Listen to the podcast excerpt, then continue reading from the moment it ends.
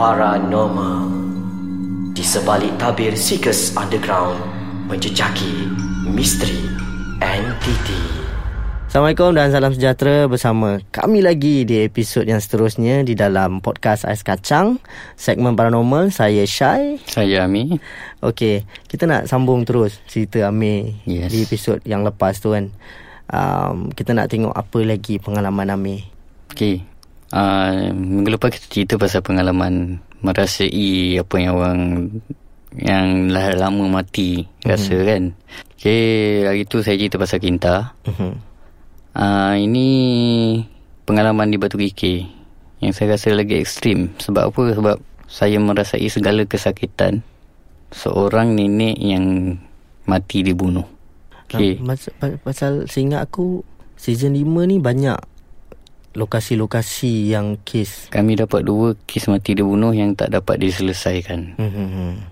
Okay, di Batu Kikir dia kejadiannya saya tak tahu bila secara tepat, tapi yang diberitahu oleh orang kampung, berlaku pada malam Hari Raya Haji, Hari Raya Aidiladha. Seorang nenek ni memang terkenal kat situ, memang dia buat kuih, dia jual kuih, dan dia ada seorang anak angkat. Okey, pada malam kejadian dia sedang buat kuih. Ni mengikut cerita orang kampung. Dia sedang buat kuih. Dikatakan, dipercayai anak angkat dia yang dipercayai belajar ilmu sesat, balik masa tu tanpa pengetahuan dia, pergi terus ke belakang. Makcik ni buat kuih kat dapur.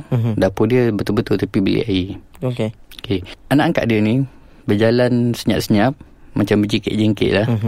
Pergi, dan dikatakan dia tu pukul makcik ni sama pingsan. Lepas tu dia heret keluar rumah, dia penggal kepala.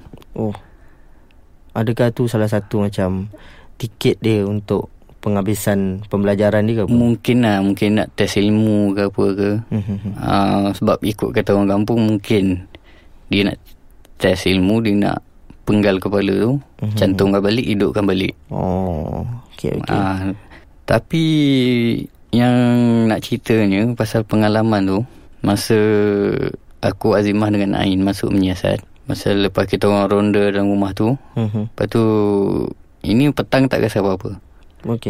Sebab kita masuk malam tu, ronda dalam rumah tu, kemudian kita orang pergi ke tempat bilik air tu. Tempat bilik air tu, aku buka bilik air, ada satu kolah.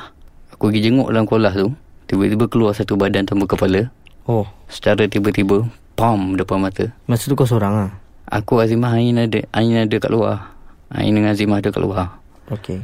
Tapi waktu kejadian yang ada body timbul dalam kolah tu, kau seorang lah? Aku seorang. Sebab aku seorang yang buka pintu bilik air, pergi jenguk dalam kolah tu. Dia timbul bukan kata perlahan-lahan naik tau. Dia tu naik sop macam tu. Memang aku terkejut. Aku turundur ke belakang, istighfar lah. Turundur ke belakang, aku terpandang kat tepi, sebelah tepi bilik air tu. Tiba-tiba ternampak satu bentuk bayangan makcik ni, seorang nenek lah, tengah tertunduk. Aku heran, aku pergi jenguk kat situ pula. Macam dia tengah buat kuih. Tak ada pasal itu, terus aku macam kepala aku terus, orang kata, berayun, pening gitu kan. So kita orang berundur naik ke paras atas rumah kan. Situ aku dah tak boleh kontrol. Tapi apa-apa pun, kita tunggu lepas ni, kita break dulu. Sama balik. Yang aku lepas tak boleh kontrol. Start daripada situ, tak datang bayangan lah kejadian yang sebenarnya. Rupa-rupanya makcik ni lepas dia buat kuih tu, dia patah balik, dia naik atas rumah sebab dia dengar ada orang berjalan. Tapi dia tak tahu siapa. Dia naik-naik, daripada belakang kaki dia pukul dengan kayu. So dia tersungkur lah. Aku nampak benda tu jadi. Dia pukul dengan kayu, dan aku dapat rasa bagaimana sakitnya kaki dia bila kena pukul daripada belakang tu. Dia terus terduduk melutut kat atas tu, sebelum kayu tu dihayun pula ke bahagian pinggang dia. Memang sakit. Kemudian tapak atas ni, atas belakang leher, kat tengkuk. Itu dia tu black out. Itu masa tu aku tengah berlutut kat atas paras tu, tapi menghadap pintu dapur. Kat situ aku nampak bayangan tubuh yang tak ada kepala tadi, ada kat pintu dapur. Okey. Dan perlahan-lahan mengundur sampai ke semak belakang. Okey. Daripada situ kemudian kru-kru bawa aku turun. Sebab dia orang ingat mungkin aku dah tak boleh kontrol betul. Sampai bawah tu, aku cuma fikir satu, aku nak pergi belakang rumah tu, pergi semak tu, aku nak kejar bayangan tu, bayangan badan yang tak ada kepala tu. Tapi aku disekat, dia tahan di situ, dan last benda tu hilang macam tu je. Tapi episod sebelum ni kau tanya aku pengalaman-pengalaman macam ni buat aku freak out ke tak, sebab ini first hand experience. Aku boleh jawab tak. Okay. Aku tak freak out, tapi aku takut. Sebab takutnya sebab aku dah mula suka benda tu. Okay. Dan aku dah mula macam gian nak buat benda tu, gian nak rasa balik. Dan sejak daripada tu aku dah start minta produksi seekers, producer semua, aku minta kalau boleh dapatkan lagi banyak rumah yang ada kes bunuh yang tak dapat diselesaikan. Semata-mata aku nak rasa experience ni. Tapi itulah dia, tu satu benda yang macam orang kata apa, bagi kita pleasure. Pasal episod yang dulu aku pernah mention pasal perasaan takut tu masih ada. Pasal perasaan takut tu bagi kita pleasure. Perasaan takut tu bagi kita rasa berjaga-jaga, berhati-hati, dan juga kita macam mana pun akan cari sehabis baik bukti yang legit. Pasal bagi aku rasa engkau pun akan setuju benda yang sama. Bila kita ni terlalu berani, dia akan mendatangkan satu agenda dan juga perasaan yang lain. Betul tak? Kan? Jadi bila kita ada rasa macam gementar, takut, dan orang kata apa, tiba-tiba dia rasa macam ada doubt, nak masuk atau tak nak masuk. Pasal kadang-kadang banyak, ada juga beberapa lokasi yang kita decide untuk tak nak masuk, untuk tak nak jalankan penyiasatan.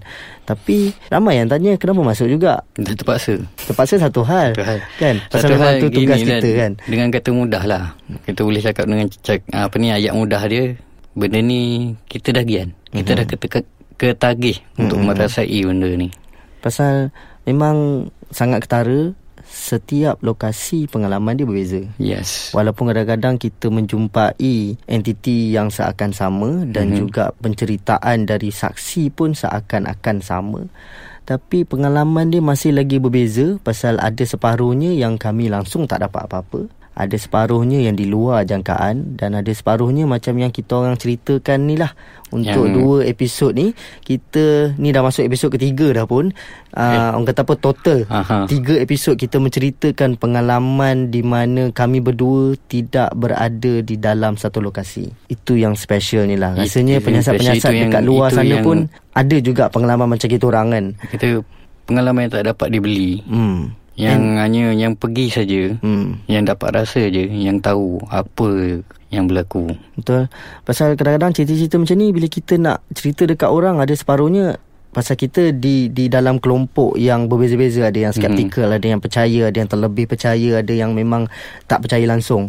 Jadi terpulang kepada pendengar masing-masing. Pendengar sendiri macam mana penerimaan korang kan. Okey, Selesai sudah cerita. Akan ada sambungan lagi insyaAllah untuk episod akan datang. Macam biasa, kalau para pendengar ada sebarang komen dan juga cadangan, boleh tinggalkan komen dan cadangan korang tu dekat ruangan bawah ni. And untuk episod seterusnya, insyaAllah kita ada special appearance daripada orang kata apa, mungkin insyaAllah kita nak bodek sekarang ni, kita orang punya partner dulu untuk datang share diorang punya pengalaman dengan kita orang. Jadi kita akan bertemu lagi di episod akan datang di dalam podcast Ais Kacang segmen Paranormal.